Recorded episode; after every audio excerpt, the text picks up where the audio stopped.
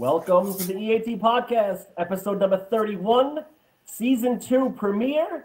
Uh, we're just waiting for the ink to dry on Russ's contract, and he'll be joining us for uh, second season. He's coming. He's coming. It's coming through the fax machine right now. We'll carry your pigeons. I'm coming. Technical difficulties here. Oh, Russ, here we go. Starting it off with a bang. Uh, just a little, little hesitation here. I needed the right, the right cocktail. What's up, buddy? How you been? Um, I'm doing good. I'm under, been under the weather lately. I'm back on the mend. All right. Well, we had a couple of weeks off, and uh, it was intense negotiations. And tonight is the season two premiere, episode number 31 of the EAT podcast, and we have a very special guest. Uh, for those of you guys that don't know, Benzinga is the one of the largest outlets for financial news in the investing community. The company produces anywhere from 800 to 1,200 headlines a day, puts out anywhere from 80 to 150 stories a day as well, sends out daily newsletters, has a premium service called Benzinga Pro. Uh, they have a monthly subscriber fee for that, ranging from 99 to 347 dollars. Uh, Benzinga has about 25 million readers per month and about a million subscribers to its emails. Company also hosts several big events each year, including the Benzinga FinTech Awards, Benzinga Global Small Cap Conference, the Benzinga Crypto Festival, and an event that I actually attended in October, the Benzinga Cannabis Capital Conference. Benzinga is one of the premier financial news reporting outlets in the country, and Spencer Israel is the executive producer of Benzinga, Benzinga TV. Tonight on the podcast, we're going to have Spencer on. So, welcome to the EAT podcast, Spencer. Oh wait, Hey, we're buddy. live now. We're live now. We're live. How are you, buddy? Oh, Live. oh, hey, how are we doing? How you doing? here. I'm doing. How are we doing? Welcome, welcome. Hey, this is weird for me. Usually, I'm in your position, so this is this is unusual for me to be on the other side of the the the glass. All right, so- best. So you just sit back, sit tight, and uh, you know, have mix a drink, and we'll uh, Yeah, we'll shoot some stuff at you. You answer a couple of questions, and then you'll be on your way. It's it's Good deal. good deal. Oh, oh, the tables have turned. so for everybody that that watches the show and watches Benzinga, I was on Benzinga live uh, a few months ago, and I was on with the guys talking about some stocks and the Benzinga Capital Conference, and that's how we all got together. So we've been going back and forth, and I figured why not have Spencer come on and have him into our world since I was brought into their world, and I just figured why not do it for the premiere. It's season two, and we're ready to go. So here we go. All right, Spencer. So you're from East Brunswick, New Jersey, going to high school there, right? Uh, it's not too far from New York. How do you know that? Uh, Yes, that's true. yeah, we. there, there is a thing called Google. Uh, I'll, I'll- I'll give you my sources. There's a thing called Google, and when you put your name in, uh, some stuff comes back, Mm. and you know, I mean, some some stuff is good, some stuff is bad. Well, and I, I am actually. I, I'm a difficult person to Google for. You are. Be- I'll, I'll tell you, you are. because uh, if you Google my name, Spencer Israel, all you get is search results about Richard Spencer talking about. I've done this before, so I know. You you get search results for Richard Spencer talking about Israel, right? Wait a minute. That's that's a thing. Googling yourself. yeah, yeah, I, I, I'm guilty. Yeah, you you can set up Google that when someone looks for you or a news Yeah. article drops about you, it comes back to you as well. I mean, Google is pretty good. I do. I do gotta say though, the look on his face when you said East Brunswick, New Jersey, there was a small part of me in there that was kind of like, "Please be wrong." It'd be great. well, I'll tell you, Yeah, if it's wrong, right. if it's wrong, Spencer's LinkedIn profile is wrong. That's where I got that from. All right, all right. Yeah, I'd love for him to turn around and be like, "Yo, I'm from fucking Wisconsin, man." That'd be awkward. No, but I, I am from New Jersey. That's correct. All right. And, Yep. and then uh, you went to University of Maryland College Park and got a bachelor's in journalism. Let me ask you, was the the plan for all of this going through school to you know be in marketing, be in journalism, be in writing, TV? What was the what was the thought process? I mean, eventually we're gonna get into how you landed at Benzinga, but what was the thought Yeah. process in school? Uh, it's not it's not doing what I'm doing now. That's for sure. No, the thought process was um, I was like, I love sports, uh, sports, sports, sports, sports, sports, but I am an unathletic Jew, and so I would have no future playing sports. so it would have to be some other way. And so I thought, oh, I like to write, so let me just write about sports. So that's that was my thinking, right? Is I went to school and I studied journalism, and the idea was to go into the sports media. Um, you know, I had internships at newspapers, I internships at magazines, I, I did some radio. Uh, I tried to cover my bases, but the, the the the idea was something in the sports media, probably written. Okay. That, that, that that was the plan. Yep. And then somehow you'll end it at Benzinga, which we'll, Right. we'll get to. Not not doing sports at all, but yeah. So let me ask you, what what was the first job out of college? What where, where did you go out of college? Did you go into a sports firm? Uh, yeah, my first job out of college, uh, I was a freelance uh, researcher for the MLB Network, oh, that's not bad. um, and I did that for a season. Uh, and my it was actually kind of a fun job. My job was basically uh, I had two jobs because because there was the morning shift and then there was the night shift, depending on which which shift you worked. But the morning shift, uh, every day the, the research team would like they would have to just spend their morning like looking up stats, like like really like obscure stats. I And was there- just to say that. yeah, and the and- last team to do this and the last team to do that. well, well, like like for example, um, uh, I don't know, Cl- Clayton Kershaw, who starts tonight, is four and zero with a one zero zero point five four ERA in his last three starts against this team. Whatever you, Okay. you get the gist, and like Yeah. so, we would we would each be assigned a game, um, and or more than one game, and we would have to deliver a page of these stats that would then get printed and then passed around to like the entire network. So like later that night, like they they could say, for example, oh, and but you know Clayton Kershaw was five and zero in his last whatever. Um, yeah. And so is that was actually a lot of fun, and there was like a lot of pressure to like think of like like to discover like stats. You know, the morning, the whole morning was spent looking at baseball stats. That was pretty fun. Uh, the night shift was actually even more fun. I would basically just have to watch the games, um, and Not note like what kind of interesting stuff happens, um, and then make sure that like the interesting stuff was like set to um, like like to be talked about on like the the, uh, the nightly highlight show, quick pitch. I would have I would have stats for every highlight that they would every you know every like some voiceover stat. Um, that was also a fun. It was it was a fun job. I'm not gonna lie. I I'm not gonna lie, that sounds actually pretty. It sounds pretty fun. awesome. Yeah. well, I okay. mean- well, so here's what I'll say. It was really fun, but after one season, I was, I love baseball, but I was baseballed out. Like, Really? I, oh yeah, I hear you. yeah. Like they, they are upset. Like I thought, I, I thought I love baseball. No, no, they love baseball. You know what I mean? Like it, after one season, I think I didn't watch it. This is for the 2013 season. I don't think I watched one baseball game the following season, the following year. I was, I was just, I was just so burnt out from baseball all the time.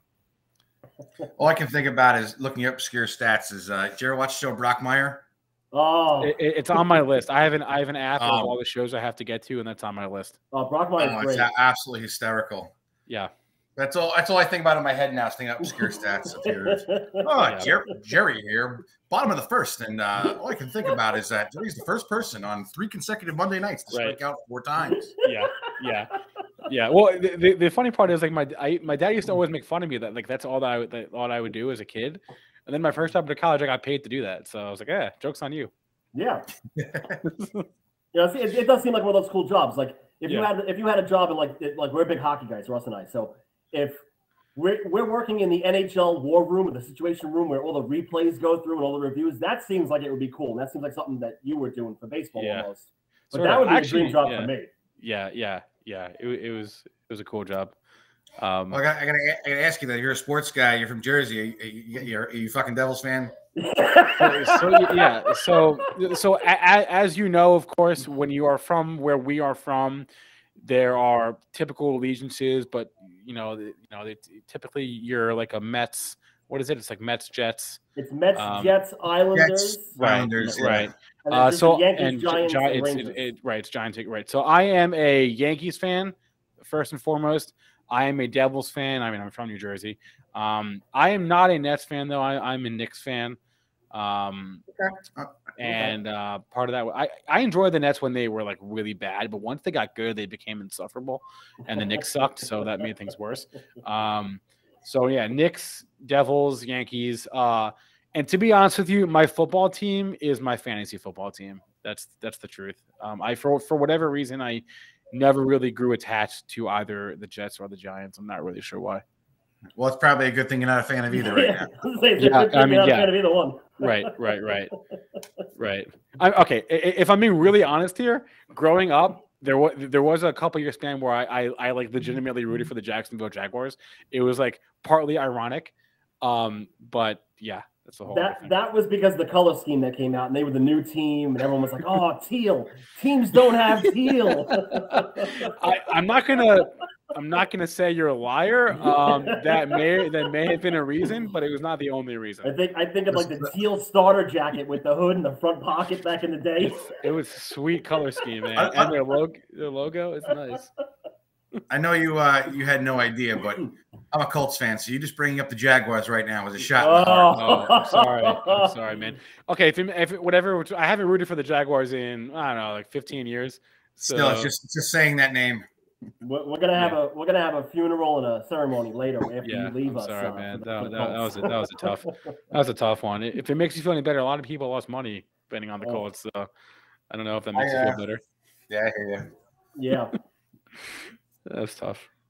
So how did you land at Benzinga after uh, after? Yeah. So you're in MLB. I mean, Did you bounce, MLB did you seems bounce like, around a bit, or Yeah, it seems like a dream job. Yeah. You're in MLB. You're in sports. That's what you went to school for. It's what you wanted to do. Yep. Did you bounce around a little bit more and then So- land at Benzinga? Or Yeah, so was the MLB job was never permanent. It, you know, they they hire up for the season, and then when the season ends, they just like let it, let everyone go. Right. Uh, that's how all the networks do it. Um, so I knew that going in. Um, so like October rolled around, right? The season's over, and I and I was like, oh shit, like I don't. Oh, can I curse here, by the way? Sorry. Oh no. yeah. No, Okay. Let it rip. Let it Okay, rip. I was like, shit, like I don't, I, I don't have like a job, and um, that's basically how things went for me. And, then- then I, uh, I, I had a couple of like non, I, I freelanced for a while for a couple uh, outlets. I um, had a couple like non-journalism jobs. Um, I did, I did some like, um, like temp work for Deutsche Bank, uh, ironically on Wall Street, but it had nothing to do with like stocks or anything like that. Um, and I actually like for a brief time I worked at Macy's. I, I, I was a holiday help at Macy's. Um, I, I was go I went through like a quarter life crisis when I was like 23, and I like didn't know like what I was doing with my life at all. Um, and then when I was uh, when I was 24, m- my dad um, was connected to someone that that used to work at Benzinga, or my someone my dad worked with used to uh, used to work at Benzinga. Um, this is in 2015, and so so Benzinga got a hold of my of my resume somehow, and they said, "Hey, do you do you want to like come out here for like an internship?" And I was like, "You mean move to Detroit, a, a, a- place where I know nobody, for a company I've never heard of, doing a job I don't know how to do? Yes, sign me up for that." Cold So that's what I winters, lake effect snow. right that's what i did um no but i, I thought like hey i'm 24 i i am not married i have no kids like i've lived all my life on the east coast if i'm gonna if i'm gonna do it i'm gonna do it now right so i just ripped the band-aid off and i just packed up my car and drove wow. Yeah, you're right. At that age, you know, why not? Why not take Yeah. a chance and do? why, you know, why not take a chance right You bet it wasn't out in California, though. You know. uh, that, that, that would have been that would have been yeah better weather for sure the winters here are pretty brutal So let's get into Detroit real quick. What is it like uh, there with the sports scene? You're a big sports guy. I mean, you got the Lions, the Pistons, I'm the Red Yeah. Wings. I'm, I mean, the, the Tigers. You're a big baseball guy, but I mean, it's been it's Yeah. miserable there, right? Like, there's nothing really going on with sports. So It I, seems I to- def, I've oh. definitely adopted, I've definitely adopted the Lions uh, as like my home away from home team again because they're bad and like they're lovable losers, and I really feel bad uh, for them. Um, I don't know if you guys saw this stat. I'm, I'm pretty sure. I think it was 2019. The uh, Detroit, the four Detroit sports teams set the record for mo- mo- most amount of losses in one calendar oh, year. Oh, The four pro sports teams, right? Like That no, makes sense. yeah, yeah. Oh yeah, Yeah. they're they're bad.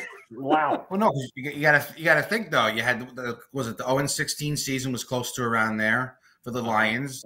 You had the Red Wings were in were pretty much in despair. That's when the One Red of Wings the won the lottery and didn't. They had two picks in the top four or whatever it was. Yeah, you, you Yeah. had the Tigers dwell in the cellar. I mean, it was it was the opposite of Boston for a couple of years. Yeah, yeah. Um, it, it- it's it's it's actually stunningly, impressively bad. They've gotten a little bit better. Um, but you know, Yeah, I guess the Tigers are going to spend some money when baseball gets back into uh, into the swing of things. yeah, after the lockout's over. So it Yeah. seems like you know they're in the mix for Correa. So they're looking to spend some money. The Red Wings seem to be turning things around. They got a good young team, and you got Yzerman now running the show. I mean, Yeah, if he that's- can do what he did in Tampa, forget it. It's- You're off to the races five years from now. Forget it. You're going to be one of the best teams in the league. that's what everybody wanted, right? It was Yzerman. So It's yeah, the- It's the Pistons and the Lions. Where when are they going to get their act together and uh, turn it around? Because they're both the laughing stock, right? Yeah, but also like you know something that we're, well, we're not used to where we're from is there's also the the college aspect of this. So like people here will gladly talk your ear off about Michigan and State, right? Um, and for just conveniently forget that they have professional sports teams.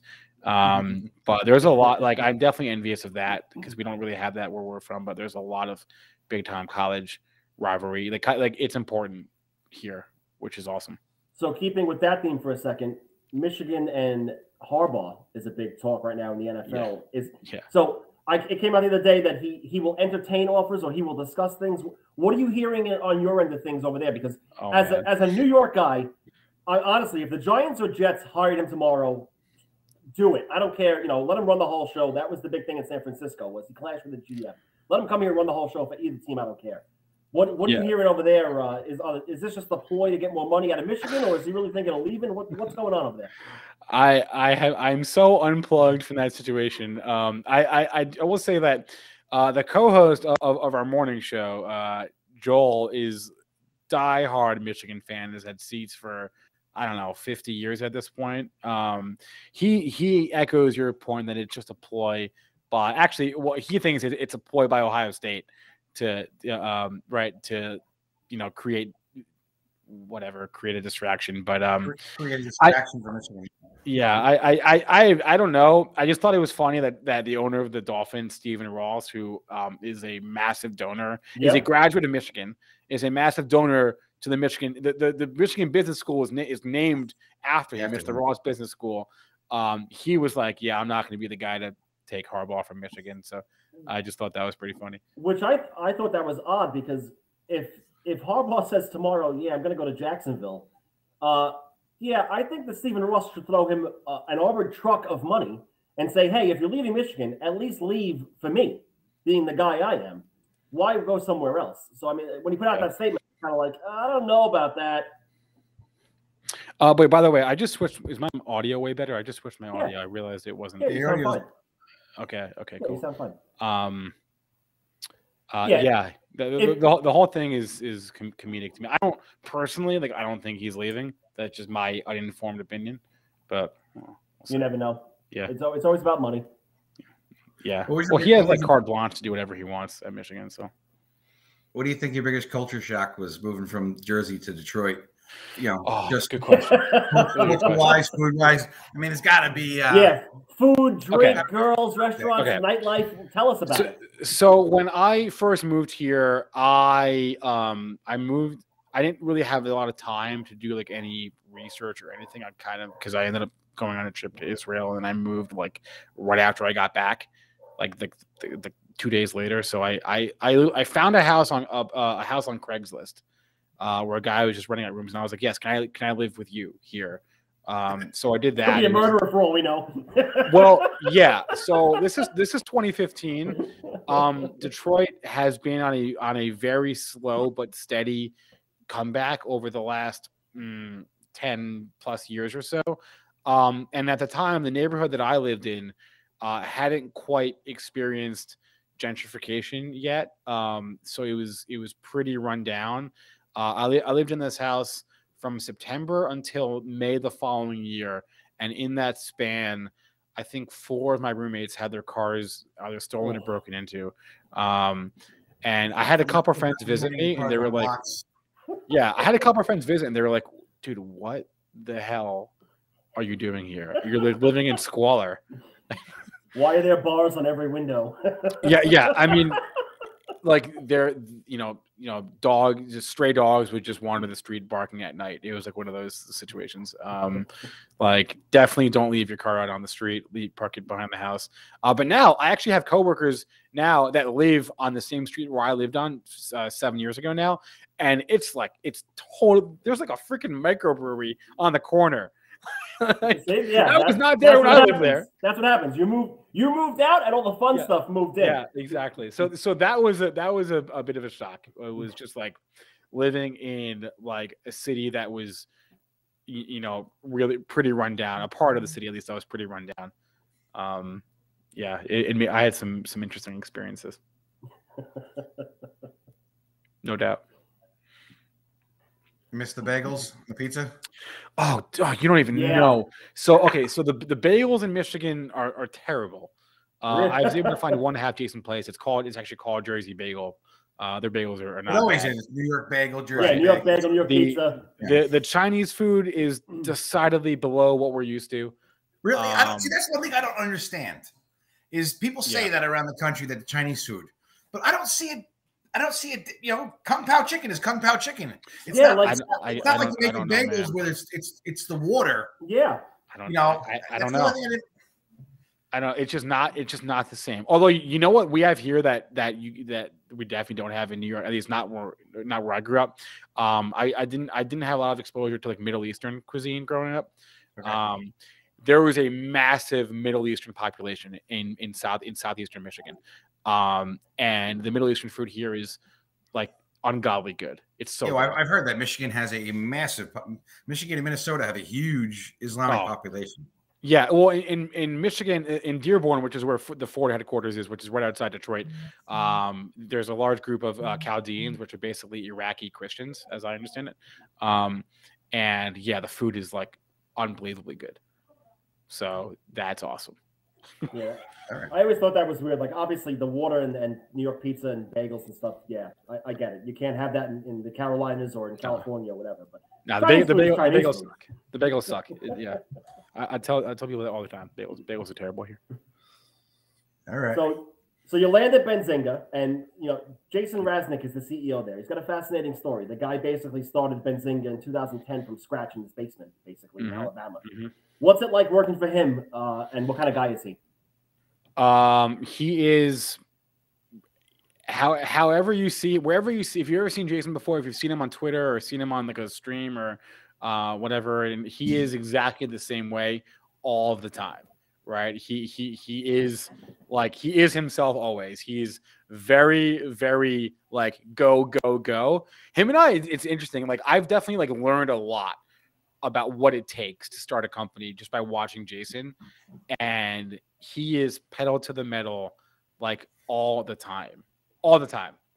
Um and that's what it takes really like to to, to you have to be kind of crazy right to start to start your own business. Um and he did it right? And uh it, it, it takes just an endless amount of energy which, which which he has and the guy is like constantly pushing pushing pushing up roadblock find a way around it right? Just constant it never stops. And it's been inspiring to to to watch over the years. Because Yeah, there, there are times when like I'll like I- I'll get discouraged and he he even if he gets discouraged he doesn't show it. He just like keeps pushing. He just keeps going. It's very impressive. It's it's a great story. I mean, it basically started Yeah. out like a, a business financial blog, and, Yeah. and now it's it's a multi hundred hundreds of millions of dollars worth of a company now, basically. Where oh uh, yeah Uh, a few months ago, a, a private equity firm guy bought into you guys uh, Mhm. for several hundred million, is what it was reported. And uh, Mhm.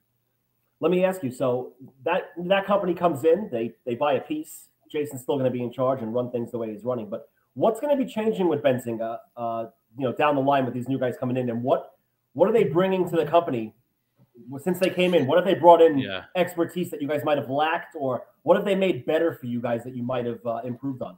So it's definitely early days yet. The the deal was only announced in October, right? So it's only been a couple. Of, it was like middle mid October, so it's only Yep. been a couple of months.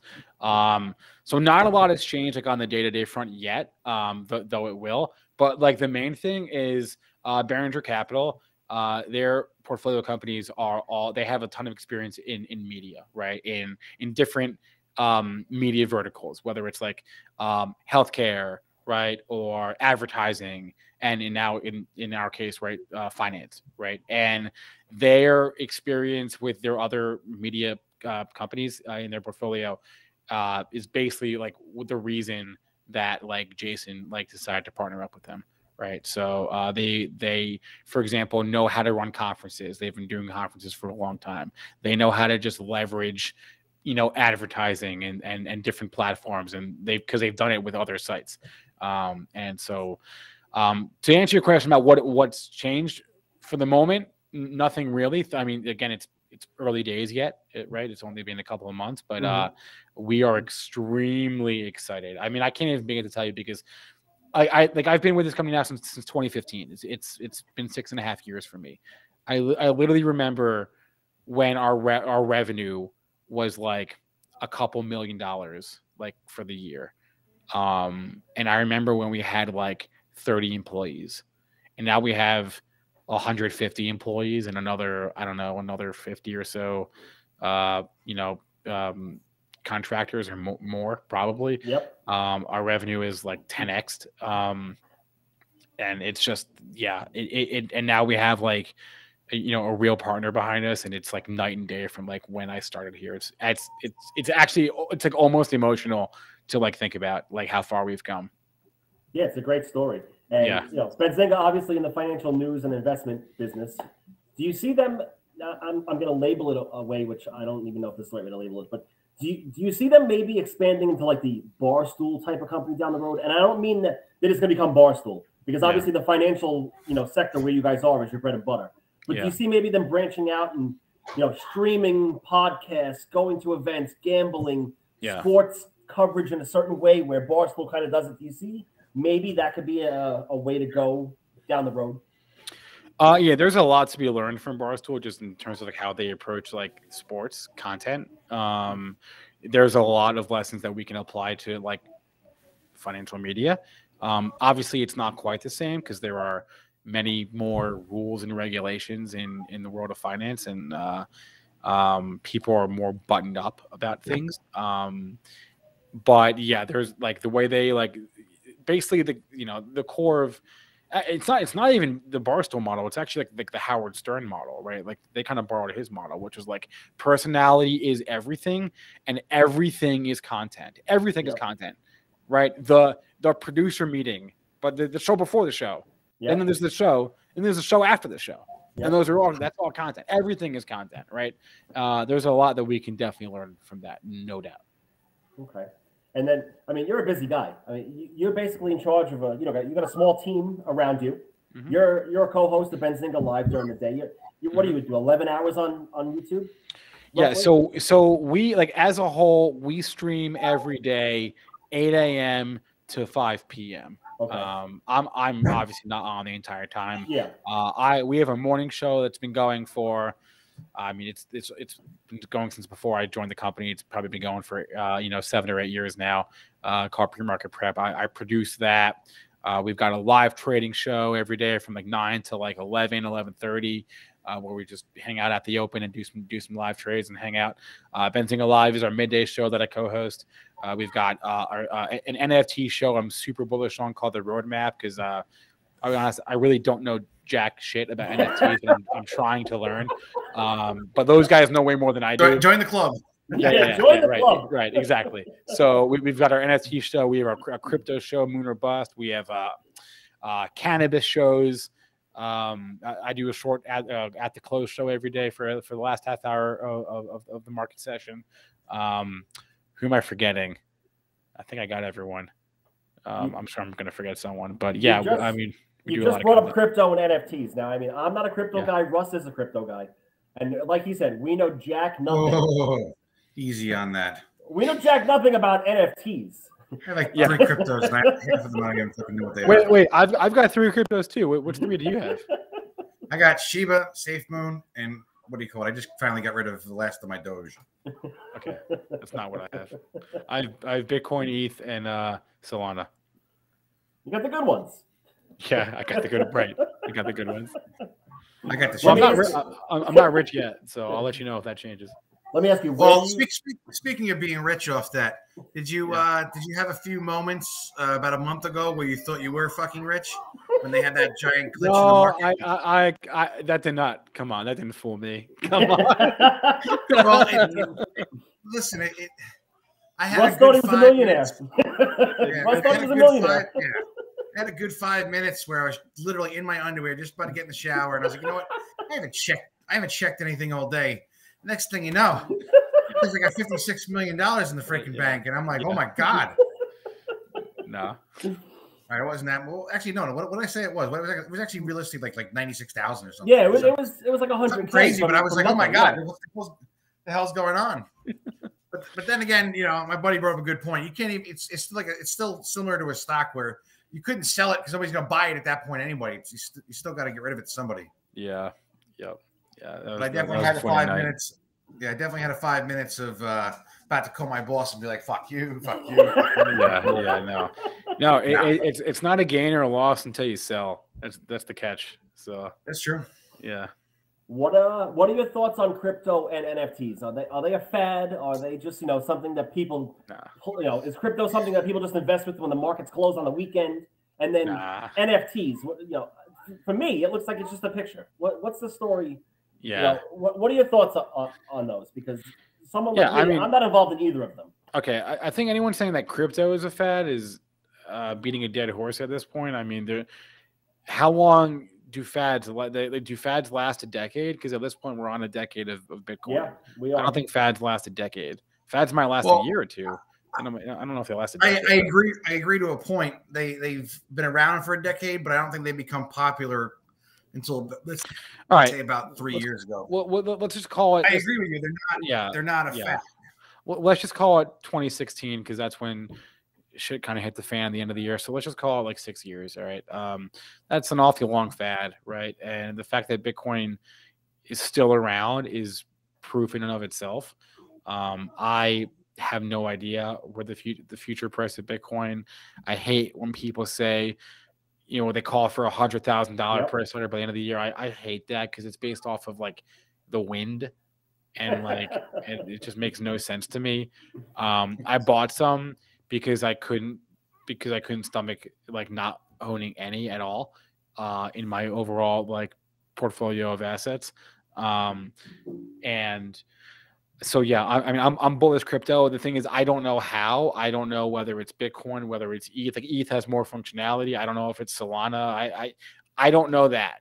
I just know that um, you just want to be in it. You want your I just wanna be and you in want to see where right. it goes. right. Or, e- or, e- or even XRP Ripple, which Yeah, but isn't there like an SEC thing around that? I'm I well, Uh, that's the thing is if they if they clear their lawsuit, I think it's going to go Yeah. crazy. well, I remember there was a very brief moment, and this is this is in the um uh December 2017 when was it 16 or 7, whatever the first bubble, the first peak, right? When Yeah, when, when Bitcoin went to twenty thousand was their There, there was a brief moment where Chris Larsen, the guy who created Ripple, was the richest man in the world for like a couple of days. And then he wasn't anymore. And then he wasn't. Right. Well, I think eventually it came back down to like I think it hit around three grandish, and then uh, then it started its climb back up again. Yeah. Yeah, Bitcoin, you're right. Yeah, I got screwed on that one. Yeah. So I didn't even own it then. So I I was going to uh, what do you call it? I got one of my bonuses from work and I'm put a couple grand into it. This is when Bitcoin was seven hundred dollars still. yeah, yeah. This was before that first bubble. And Yeah. I was nope, nope. I was convinced uh, put your money in Robinhood and try stocks.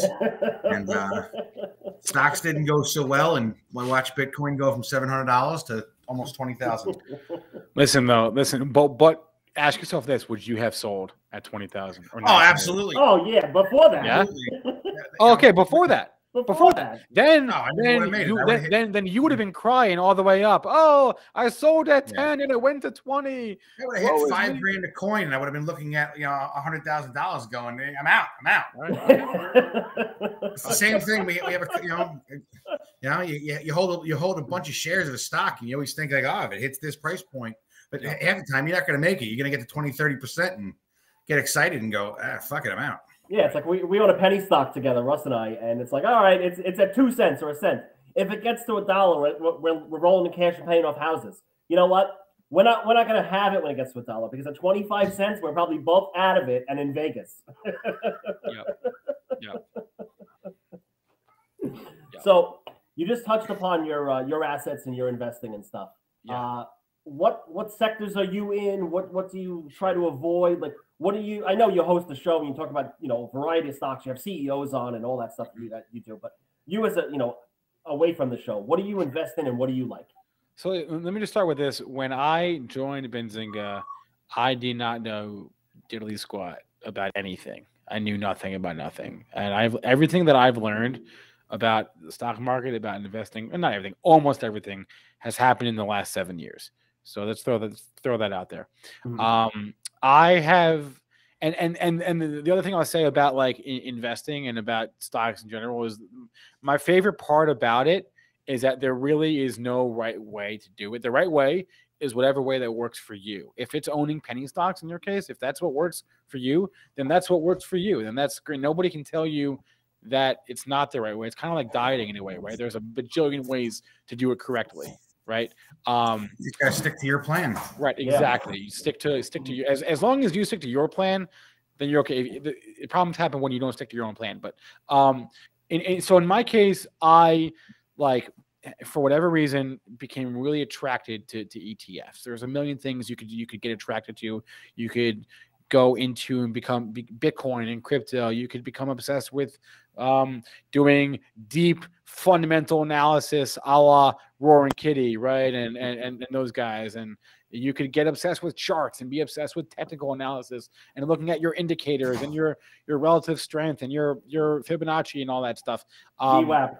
VWAP, whatever. Yep. I just became my thing has become ETFs. I've fallen in love with ETFs. I think they're amazing. So in that regard, I've built my personal portfolio around ETFs, um, and I've spent a lot of time uh, reading and listening to you know other people much smarter than me about philosophies of investing and and don't- philosophy. correct me if I'm, Yeah. Correct me if I'm wrong. I, I am really a beginner at this shit. Okay, that's, yeah. ETFs aren't they typically associated with high high yield dividend stocks? Uh, well, the great thing about ETFs is they can kind of be associated with anything.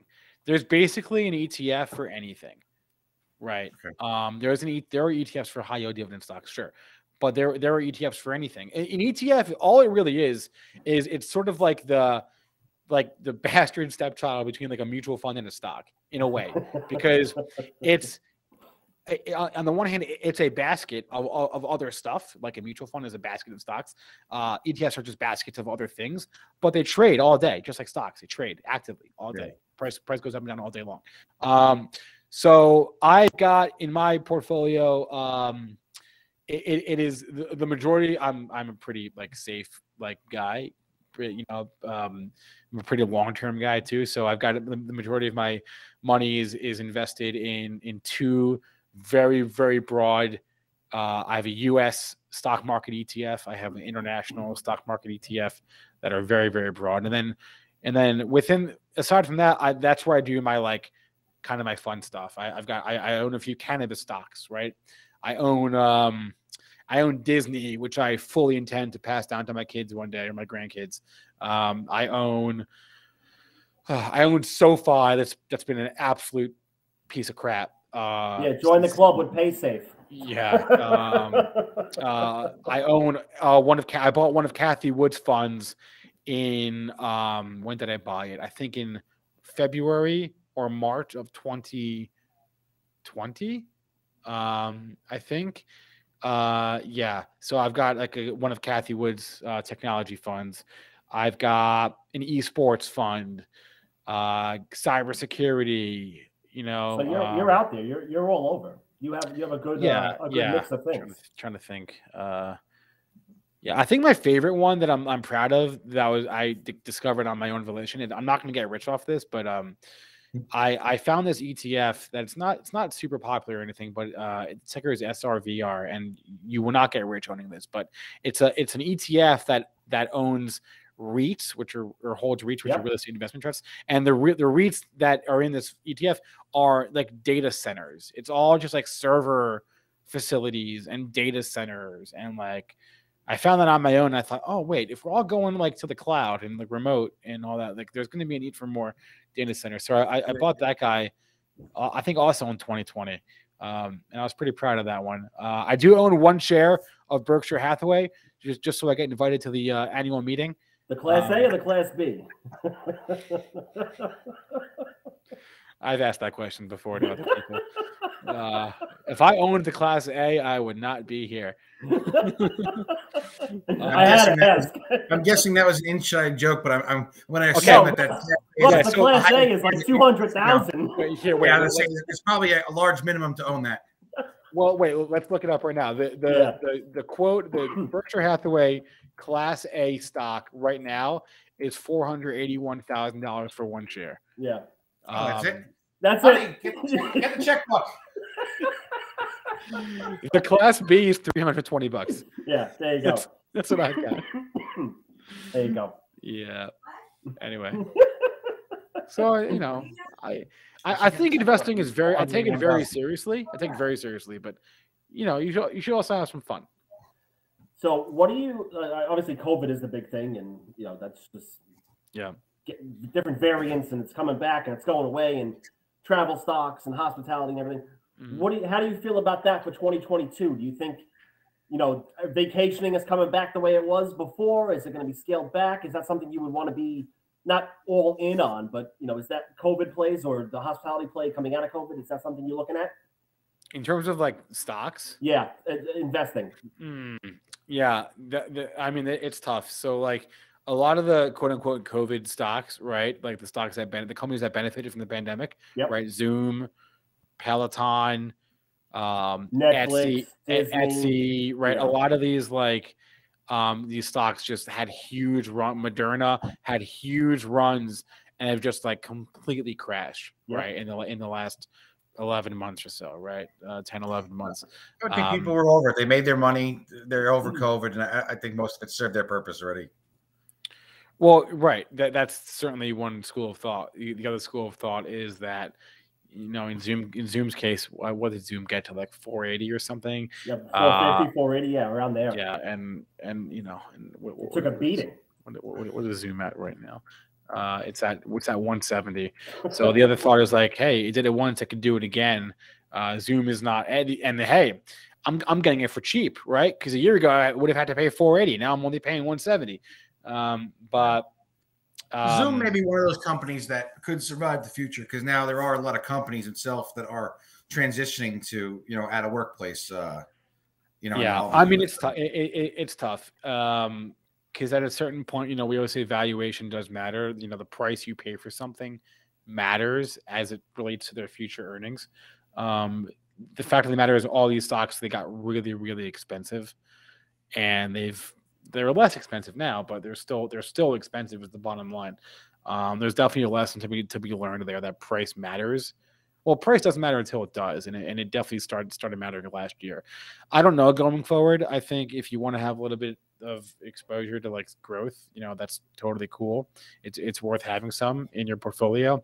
Uh, if you are someone that is not that's going to buy a stock and not sell it when it falls 20% and watch it fall 60 70% um We've been there before. yeah like you have to know why you own something. You know what I mean? Like, if you bought Zoom in November of 2020 and you're thinking you were gonna like get rich off it, and now you've lost, you know, more than half your money, um, you have to know why you bought. Did you buy it so for the long term? Did you really buy it for a three or four or five year holding period?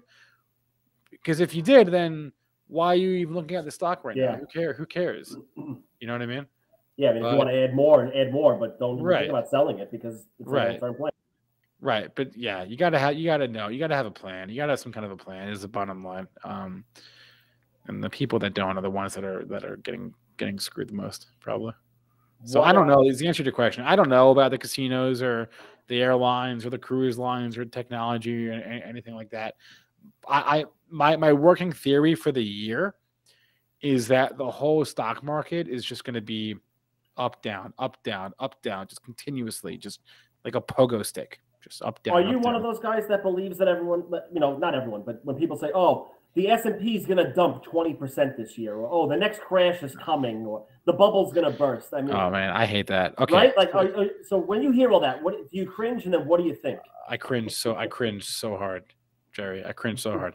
Okay, first off, the, the next crash is always coming, always. It by definition, it, we are always on the way, just like we're always on the way to death, right? the, the next crash is always coming eventually. Okay. Um, people say, oh, this won't end well. It never ends well. There is always a crash that makes it not end well. That's how markets work. It, it, go, it goes in cycles, right? But like people that spend their whole life calling for a crash, by definition, based on historical patterns, you're wrong like 90% of the time or more. Yeah. Do you want to be wrong nine times out of 10? I, I don't. I don't. Be, I'd rather, Sounds I'd rather like be right. right, exactly. But like, yeah, I, I, I, I so, so, per, so I think that like the the decade, the 2000 to 09, like that decade really uh, messed with a lot of people's heads as they think about the market, especially the the Great Recession, the financial crisis, because like, and that and that whole thing was was that that that trade was you know glamorized in in in the book and the movie, right? The, I love The Big Short. It's one of my yeah. favorite movies ever. Um, and I'm reading the book right now. Um, but it, it broke people's brains and it made everybody want to be like that and call the top and be the smartest person in the room um, for moment. And then, but like that's not really how markets. That was a once in a lifetime thing. That's not really how markets work usually. So, I do not like it when people say, "Oh, S and P is going to dump twenty percent in the next the next month to based off of what it could happen. It could happen, sure, it could definitely happen, but it probably is not going to happen for the reason you said it would. In which case, you're right, but for the wrong reason. So you're kind of wrong. Um, so yeah, now, let me ask you, how do you feel about Wall Street bets and Reddit and all these social media, you know, groups with the way that not I, I don't even I don't even know if manipulate is the right word, but the way they can affect yeah. stocks and the market. Yeah, I, I don't know if I would say manipulation, and and frankly, the stock market is manipulated constantly. Okay, Let, us not like act like it's not manipulated all the time, right? By everyone and whoever can will. Um, I, I've I've been on uh, a, a, subscriber of, of Wall Street Bets for I don't know probably since like 2018 was probably when I discovered it. Um, it was pretty crazy to see the whole thing turn into like a a, a place for jokes mm-hmm. to a place that like actually moves stocks. Um, I think like the idea that they did something wrong is kind of dumb because like they're not doing anything that like other parties aren't also doing. Uh, the difference was like there's more of them because yeah. they have much smaller capital. There's much less capital, so there's more of them. But like everybody on Wall Street bets combined, all the combine all their money equals a couple hedge funds, probably right in terms of just capital. Mm-hmm. Uh, and they they also do dirty tricks. Right? Everyone does. The market is full of of, of hucksters and people trying to pull shit. Um, so no, I didn't think anything they did. They didn't do anything wrong, in my opinion. Um, I thought I thought it was pretty cool, honestly. It, was, heck of a story. It was historic. It, it, it, had like they they literally broke a stock. They broke it. Yeah, and they broke the system. Like they almost caused the collapse of a couple retail brokers.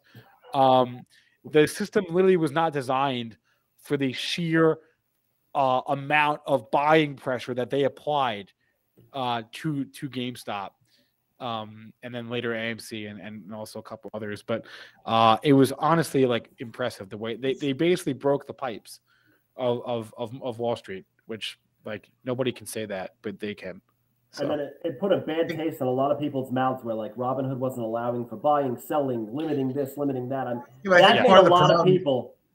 Go ahead, I think I think part of the problem though is, is that while we all enjoyed watching the, the little guys win and it was fun, part of the problem too is they created such instability in the market as a whole, and, and it caused so much chaos. It, it, it, also changed a lot of the ways that the, the, the big hedge funds are also thinking about how to uh, how to trade now.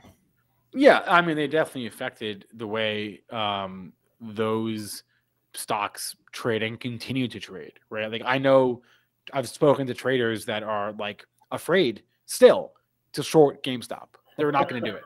Like they are not going to short GameStop. Like they like la- the other day there was a the uh, GameStop went up because there was a thing in the journal about uh, they're doing an NFTs or whatever, and the stock decided to go up whatever ten percent, and it wasn't even new news, and like you could have shorted it and and made, made a couple bucks, but like people are like, no, I like they're literally afraid to short the stock because they saw what it could they, they saw what it could do, right, and, and, they don't want to get run over now you're coming up on the one year anniversary of all that stuff. So people Yeah. are like, oh, it's going to go back up. They're going to do their thing again. Get ready.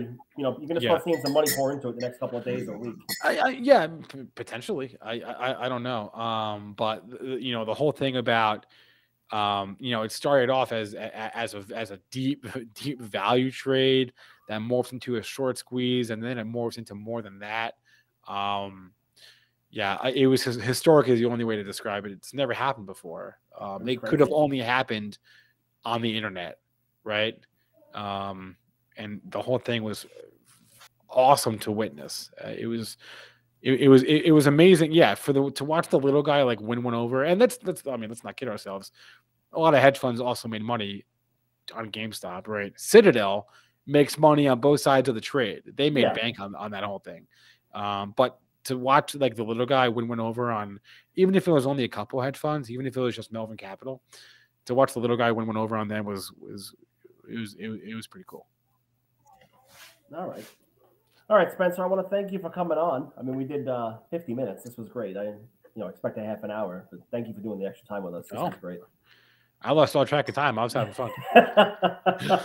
what uh what what do you want to plug before you get out of here? Obviously Benzinga, you know, your Twitter. Y- yes, uh, my my handle is on on the screen at, Yep. at SJ SJ Israel. Uh, Benzinga.com, which is our front door.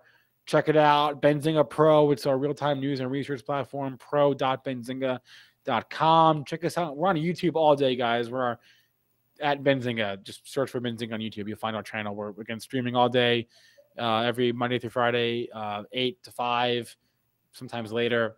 Um, if you tune in at any point throughout the day, you, you, you very well might see me. Come hang. We're we're very casual. We just kind of hang out and talk about the market all day and have some fun while we're at it. So check us out.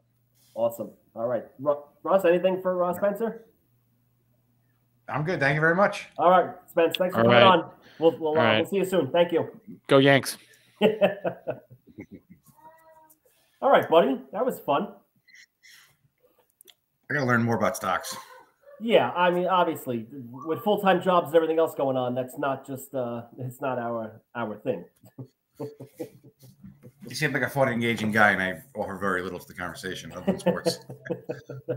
hey, let's get it. shocks. Let's get it. Let's get into some current events real quick. Machine Gun Kelly. Oh, our buddy Dingus is going to be upset. Mich- Ah, Megan, Megan Fox is off the table. oh, she's no longer available. And again, who knows that relationship? Machine Gun Kelly's probably got her spread out across the table, laid out with fruit and taking acid. It's acid. Sounds like Listen- a great Friday some of their night, Russ. So listen to some of those stories. They do some weird shit.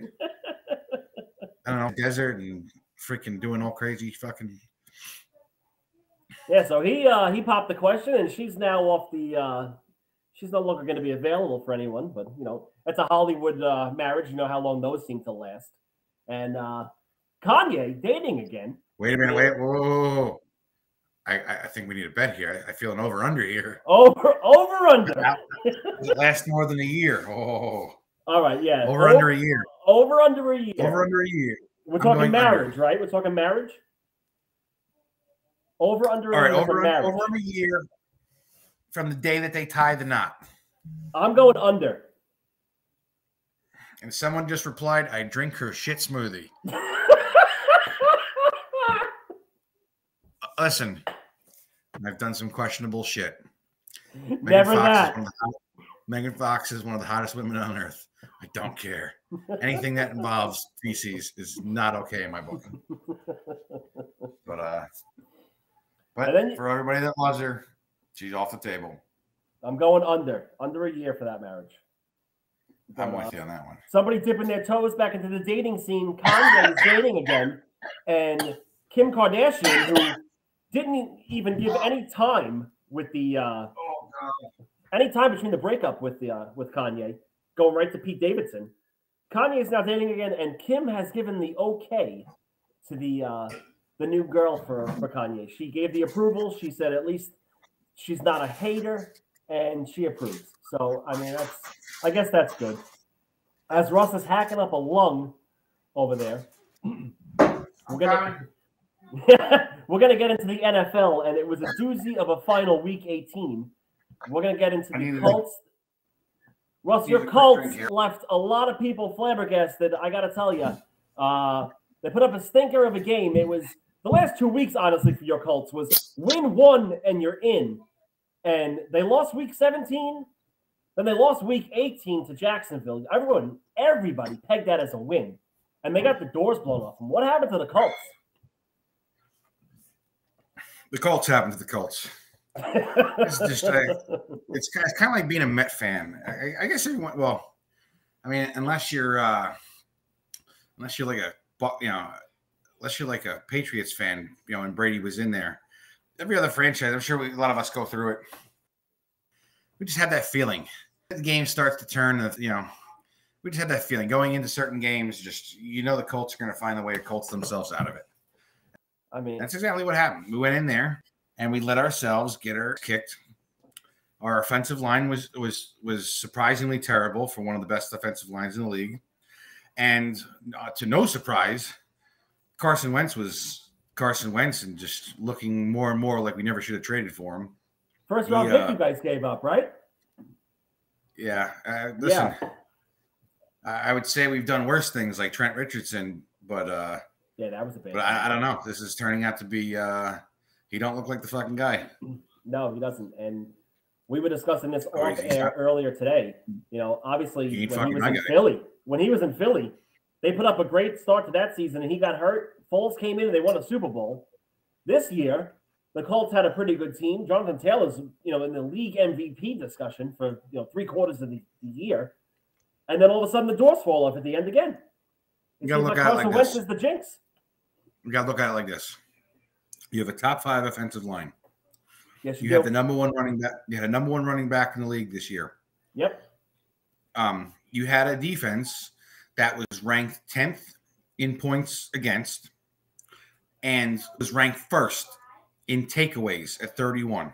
hmm You should not be fucking nine and eight. No, you should. You should be in the playoffs. You should be in the conversation. The on- that for me the weakest link was Carson Wentz and Frank Reich. And the reason that I say Reich is because we started out 0 3. And if you watch, well, you didn't watch the fucking games, I did, but I'm just saying for anybody who did, a lot of questionable play calls, especially in the red zone in the first few weeks that led to either field goals or no points. Um, uh, but for, for the most part, I thought Wentz played pretty well. Down the stretch, I mean, shit. I, I would have rather seen Jacoby Brissett fucking back there than than than, uh, than Carson. I mean, a handful of games just, just you know what it is is. I get that you know he's not gonna light it up and throw 400 yards and four TDs and, and whatnot, but we need him to be. God damn. With Jonathan Taylor, you don't need him to be that, right? But you need, but the, that's the thing is, you need him to be serviceable and not make mistakes. We don't need a hero quarterback. You have a, a wonderful running game, wonderful offensive line. You need like the Alex Smith type, the guy that just could, could control a game, didn't do anything flashy, but he played a solid game and did not make mistakes. Um, Kind of like, Somebody like that is what we with need. Kind of like Trent Dilfer with the with the Ravens. You know, you had a, a good running game, a, a good offense where Dilfer just did what he had to do, and the defense was your team. But the defense kept you in games, and the offense scored enough to win. That's how they their team is basically built. You know, right now, and they just poo pooed the uh, poo pooed the pooch, basically. Yeah, that was But- quite. Po- it's crazy because that was probably the most, one of the most, probably the most overall disappointing loss I've ever witnessed. It was a bad one. Now, with that, now with that said, I somehow still went on to watch football the rest of the day, and the reason I'm saying that is because I remember when the Colts lost to the Steelers back in whatever it was, oh four, oh five, whenever Bettis won his Super Bowl, they uh and the the Mike Vanderjagt missed field goal of the stupid idiot kicker era. Um, I remember the games. I I remember a few Vanderjagt rants from Russ back then. Um, But I remember it was the NFC Championship game was after, and I remember I didn't want to watch it. Didn't couldn't even sit there. I think this was more of that was more shock, whereas this was just pure disappointment from the first fucking quarter. And uh Yeah, I don't even know what the. Uh, I, I feel like shit watching. You know, watching it. I literally watched every game this year. And then it ends It's like just- that. It just ends like that. And we, we hit a, we hit a stretch where we had I think eleven straight games with double digit leads, and we only won eight of those. We lost three of them, which were the against the Buccaneers, the Titans, and the Ravens. And think all you needed was to hold one of those leads. You can't be That's losing. I- I- listen, you blow a double digit lead, okay. You blow three of them. get fired. You blow three of them in a season. Well, I- part- I think that's the thing is too is some people were, were quick to to to put it on the defense. If you watch those games, it wasn't so much about the defense as we jumped out to early leads and stopped our game plan and stopped playing. For for me, that's what it was. It wasn't the defense. It was that I'm fucking gassy. Um, we, it's the soda. I needed something to drink. Um, we, we got out to a lead, got comfortable, and it was the same fucking thing over and over again. You know, we let them just calm back into it. So And then moving moving along from from that uh, funeral, as we'll put it, to uh, the 49ers had a heck of a comeback against the Rams. The Rams were were I think I thought I think I saw a stat 40 and 0 when they had a halftime lead in uh, their Something like coach's their coach's tenure. And this was and the first 40 and one. yeah, 40 and 1. The 49ers stormed back from a uh, from a they were down what 17 nothing, 17-3. 17 nothing. That was quite that was I saying now. That was the next game. And I remember watching that and it brought me right back in. I was like, all right, fuck my Colts lost, fuck it. And, And, um, then that got the 49ers basically into the playoffs. old- They clinched the spot. And then one of the most exciting games of the year was the the NBC eight o'clock game between the Raiders and the Chargers. Now, Russ, I mean, Mike Tomlin came out and said he fell asleep during this game. His team is on you know teetering on a playoff spot, depending on who wins or mm-hmm. who ties or what. How do you fall asleep? Number one. But number two, this game had betting Right. implications, and this game had it all, right, Russ? And all I want to say is thank you to Mike Williams in overtime. oh man, I was shitting a brick for a little bit. You know, watching this Um, game though, you you saw you, you watching know, this game, listen. you heard that Vegas was going to lose a boatload of money if this game ended in a tie, and that both teams would make the playoffs if it ended in a tie, and the Steelers would Listen. get bounced. After the enormous disappointment of my Colts game, I was still had the energy to stay up and watch this, and I ended up pacing in my living room during overtime with excitement that holy shit, this is really going to happen. First off, the comeback, the 16 points, yeah, yeah, you know, in, in the last four minutes to come back. Holy but Jesus. yep. Um, it, it was quite uh quite exciting. And uh but going into that overtime, Brandon Sta- Brandon Staley, the coach, what an idiot. Listen, he got. Listen, in the end, it, from what it appears, he got greedy and thought maybe, oh, maybe I'll get the ball back and call timeout. But uh if any, my biggest thing, as I said to you earlier, read the room Yep. anybody reading that room with two minutes left saw the Raiders just casually strolling up to the ball, running a generic dive, and basically saying, "Listen, we're not intentionally going to kneel the fucking thing, but we're just going to kind of run out the clock here." And you heard it from Carr after. Listen, obviously not going to admit that they purposely went for a tie. I'm sure there were I'm sure there'll be some sort of you know nasty implications from the from the league on that one. Um, but he even said it. Uh, whoever, uh, let's just go Pam Oliver. It sounds right. Um, Okay. Suzy Kolber, whoever, whoever interviewed her after, interviewed Carr after the game. Michelle She said, "Did that time? Did that timeout affect you?" And he said, "Absolutely affected our strategy." And like I said, to me, and even if you saw Austin Ekeler's response to one of the Raiders players, which appeared to say, you know, we, we were going to just run it out. And uh, I did listen.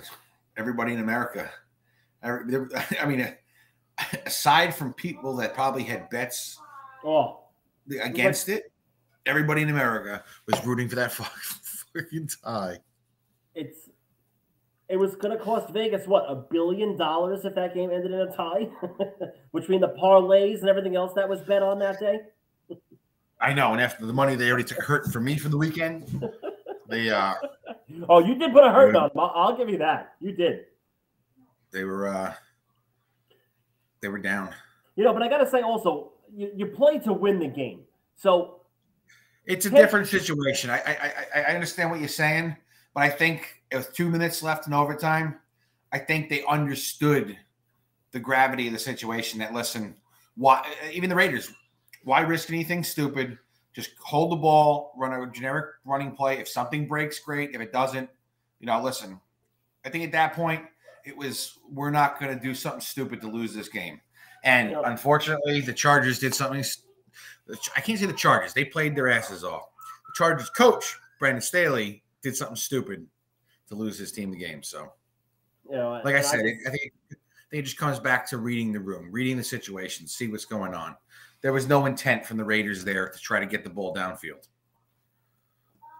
Yeah, and then I, I mean honestly, it it's it's a great story, but also if if Vegas wins or loses, you got to look at the playoff, the playoff matchup that's looming for them. Do you want to play the Bengals or you know I said it before.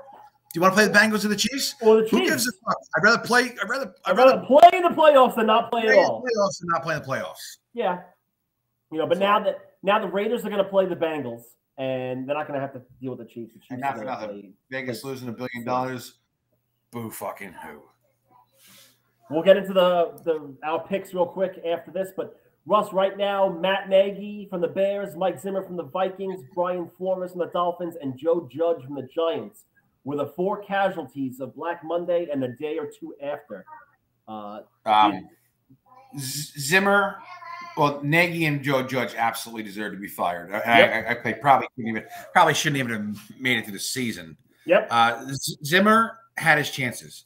He had, and still has, a very formidable defense in Minnesota. And a couple years ago, had one of the top defenses.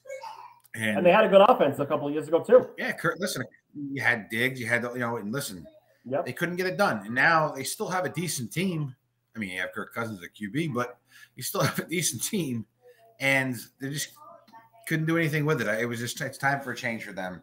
And I, I guess the shock is the Brian Flores thing in in, in Miami. And Yep. from what I'm reading, it basically came down to Tua and the GM because now you're reading that him and Tua did not get along. And Yeah. I guess you, you're I also I hearing that had he didn't want him drafted. Yes, the Tua didn't want to draft that. Uh, Tua, that Flores didn't want to draft Yep. and that you see, you basically had you're either picking your QB and your GM or your coach. I guess you know because, like I said, everybody was surprised. He actually led the you know, despite the the 0 and 7 start, he actually led them, you know, to a, shitload of wins after and had a winning record. But uh, yeah, he wasn't as liked as we thought he was. So originally, like I said, I, th- I thought it was just him and the GM, but now learning that it was him and a Tua problem, I, I guess I can understand. You know, And I think that's going to have to work. That might work against him down the line now. Obviously, he's going to interview with a bunch of teams just because the Dolphins had a great run where they won, what, seven in a row? They were in the playoff discussion until the final two weeks of the season after being, what, one, I still don't, one and seven or one and eight, whatever it was. I still don't know how, but Yeah, but so people are going to talk to that guy now. But the, the biggest thing is going to be his voice isn't as big as he wants it to be. He, he wanted his voice to be heard with Justin Herbert being the, dra- the drafted player, and Tua was the drafted player instead. So he might have that friction, or the idea of friction looming over him listen, down the road where- wherever he goes. Herbert's Herbert's turned out to be one hell of a fucking QB. Yes, he has. I think you're gonna you're gonna. I don't. I'm not a huge on Tua, but I, I think you're gonna you're gonna. And I, I'm big on Kyler too, but I think the, the young kids coming out here, the Burrows and the, the Kyler Murray and, and the Herbert, I think we're gonna be seeing them for a long time. Yeah, I agree. Let's just get into the quick matchups real quick, and then we'll uh, we'll wrap this up. So Saturday. We'll, we'll end we'll end it with our interesting video from the Panthers game. Saturday, right, so real sa- Saturday, listen, Saturday we got the Raiders versus the Bengals. I'm Yes. on the Joe Burrow train. I- I'm riding Yes. the Joe Burrow train. I, I agree. I- you, know, you know, him and Ja'Marr Chase. I just it's the Bungles, but I think you know. Listen, I'm down. I'm down watching the Bungles win a title. Um, So let me, let me ask you real quick. Your, your pick before the season was the Browns and the Buccaneers. Obviously, the Browns aren't there. So, are you riding the Bungles as your AFC team replacing no, the Browns? Okay, just making sure. I'm not necessarily riding them. I have no issue with them. Okay, Um, yeah, it's only because I do like the Bills as well. I, I like Josh Allen. Um, I like the defense that they have there. I, I, I'm uh, I wouldn't mind seeing them winning either. Okay. Uh, which goes it goes into our next game, the Patriots at the Bills, which I still think 99 percent of the country is going to be rooting for the Bills. Correct. I agree. They just don't like the Patriots or Belichick. Um, but I think that's going to be realistically. I don't see the Raiders Bengals being that great of a game. I see the Bengals really blowing the doors off them. Pat, Pat's Bills though, uh, I think that's going to be quite. Uh, That's gonna be a good one. Gonna be Quite cold in the Buffalo. Eagles Bucks. My wife from the other room. Sunday, Sunday, Sunday. oh, Jesus.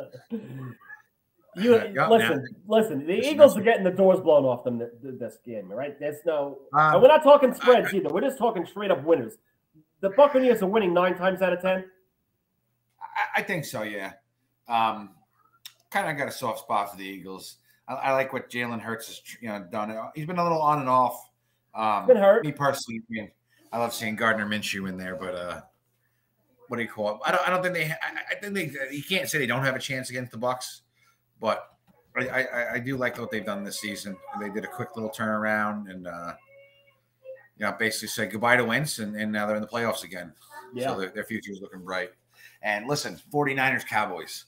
I know it's not the matchups of the, the Steve Young versus Troy Aikman era, but it does does bring a little reminiscence of that 90s rivalry. If you're our age back in the mid 90s, that was the that was what right, spit something out.